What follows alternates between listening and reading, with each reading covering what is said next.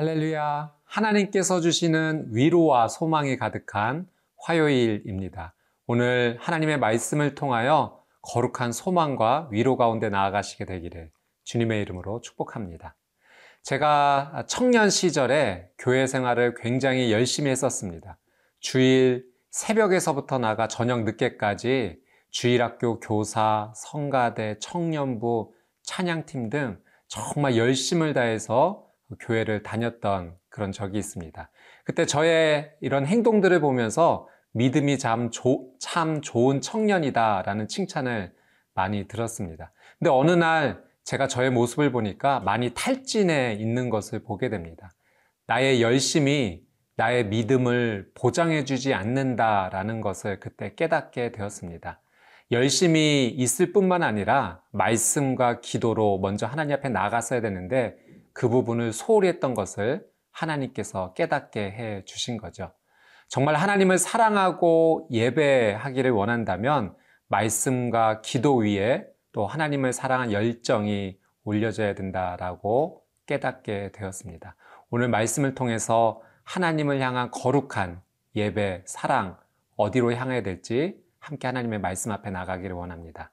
오늘 함께 나눌 말씀의 제목은 하나님만을 예배할 그곳으로 가십시오입니다. 함께 말씀 앞으로 나가겠습니다.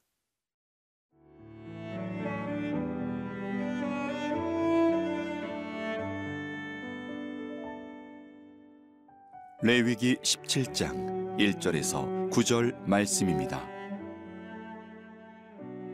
여호와께서 모세에게 말씀하여 이르시되 아론과 그의 아들들과 이스라엘의 모든 자손에게 말하여 그들에게 이르기를 여호와의 명령이 이러하시다 하라.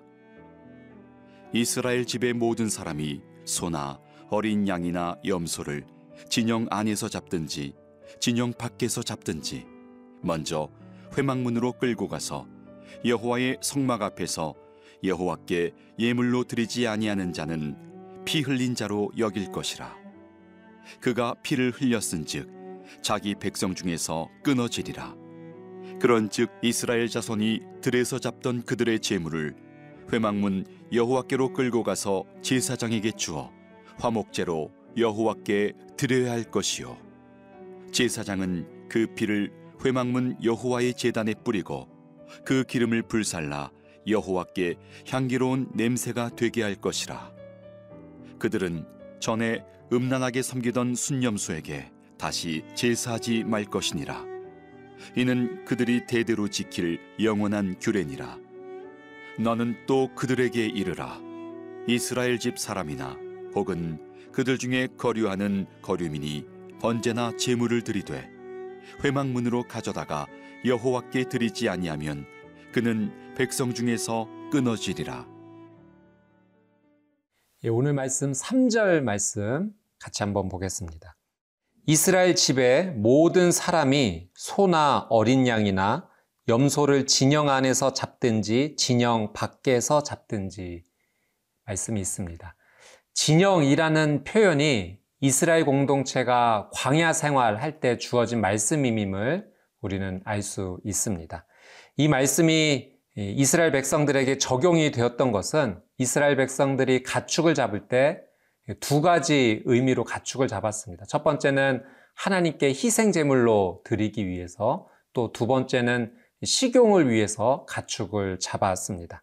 근데 하나님께서 광야 생활에서 이스라엘 백성들이 가축을 잡을 때 어떻게 해야 되는지 아주 명확한 규례를 주고 계십니다. 우리 사절 말씀 한번 같이 보겠습니다. 먼저 회막문으로 끌고 가서 여호와의 성막 앞에서 여호와께 예물로 드리지 아니하는 자는 피 흘린 자로 여길 것이라. 그가 피를 흘렸은즉 자기 백성 중에서 끊어지리라.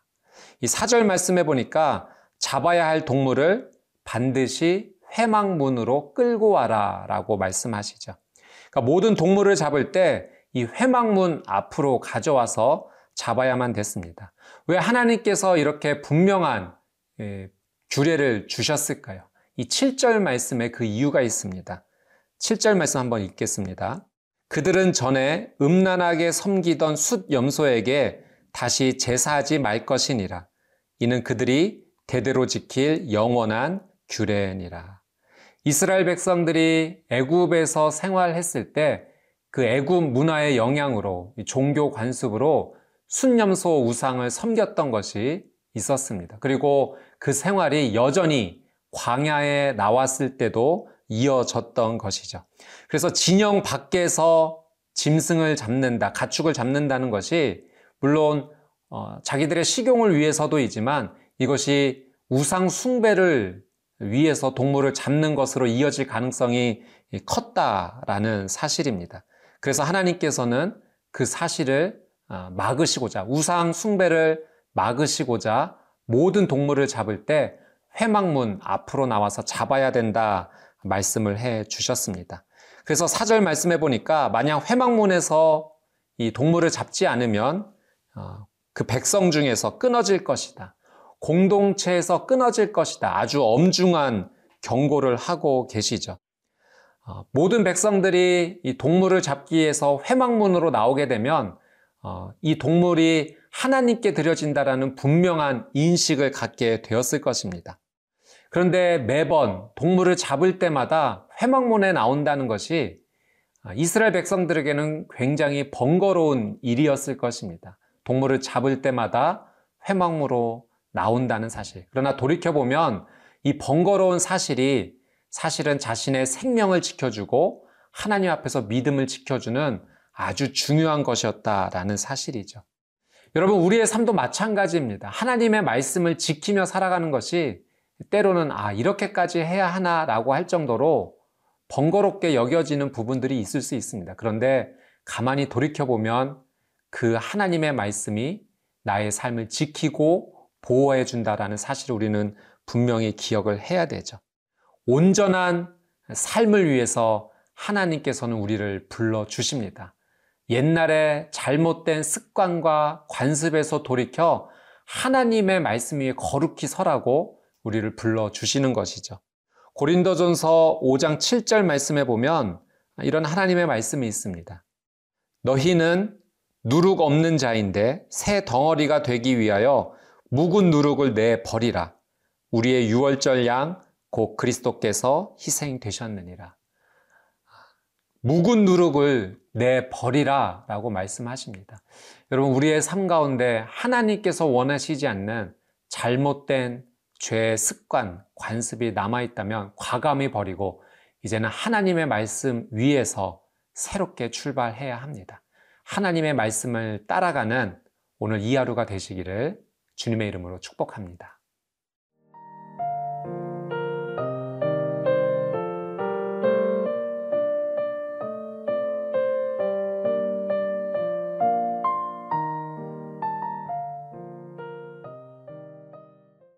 오절 말씀 함께 보겠습니다. 그런즉 이스라엘 자손이 들에서 잡던 그들의 재물을 회막문 여호와께로 끌고 가서 제사장에게 주어 화목제로 여호와께 드려야 할 것이요.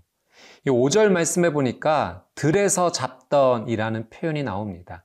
이 표현이 바로 어, 우상 제물로 어, 잡았던 이스라엘 사람들의 잘못된 종교의 관습을 의미하는 거죠.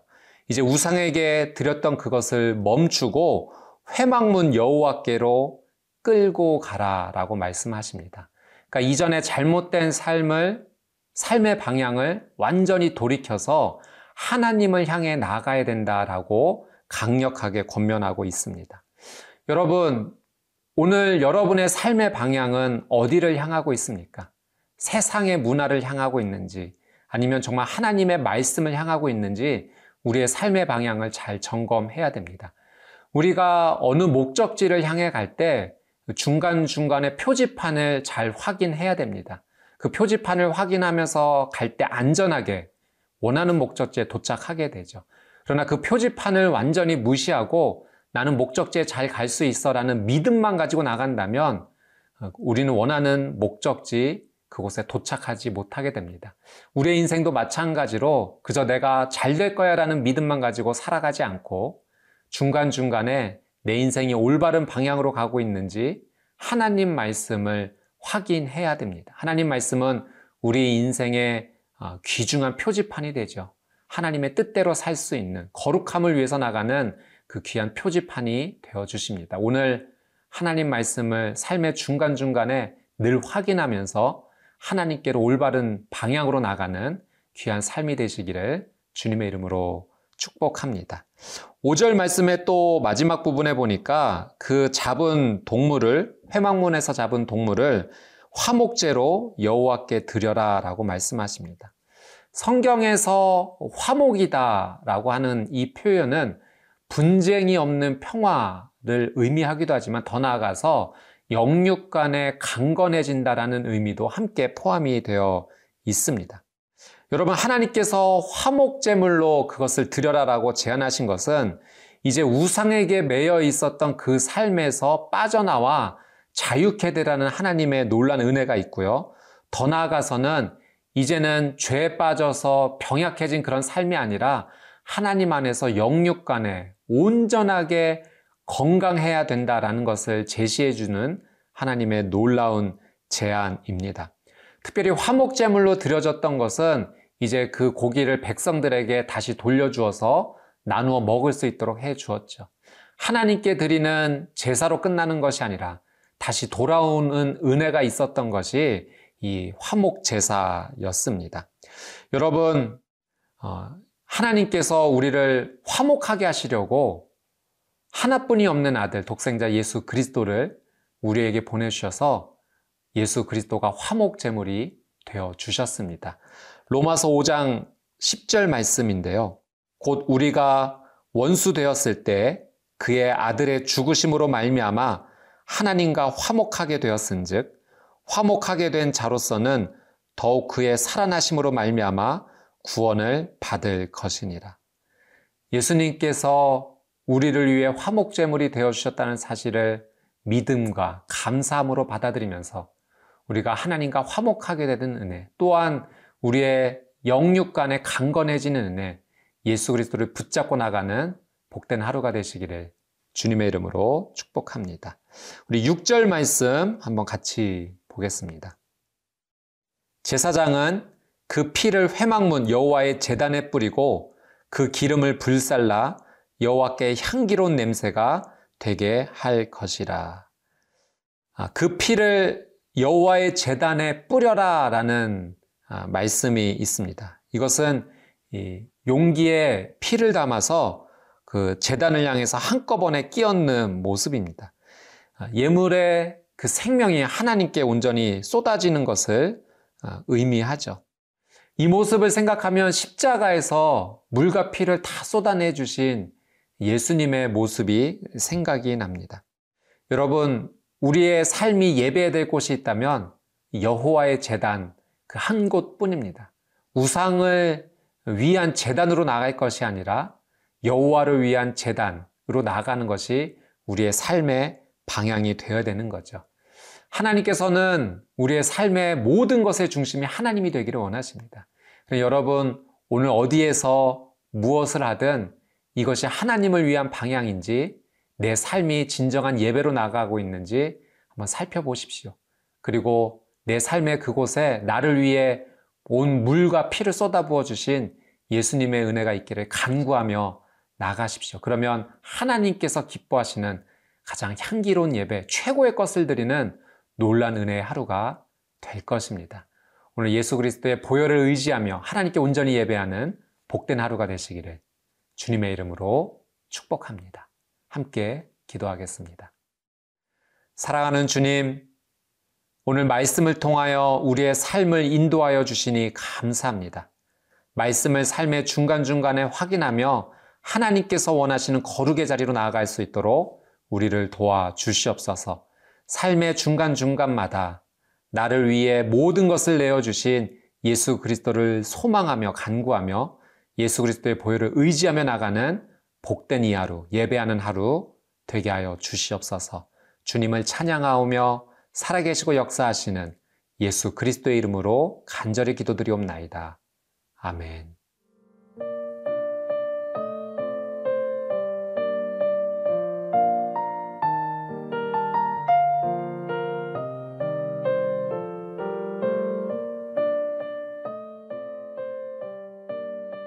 이 프로그램은 시청자 여러분의 소중한 후원으로 제작됩니다.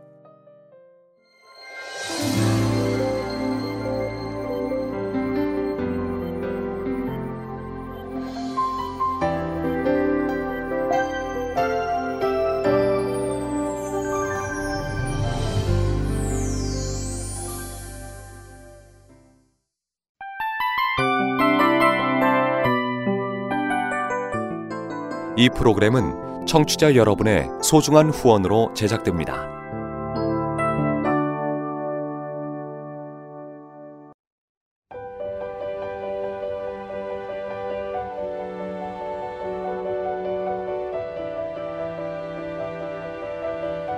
세상에는 수많은 교회들이 있지만 더 깊이 있는 말씀 강해를 찾기 위해 크기로만 교회를 선정하지 않습니다.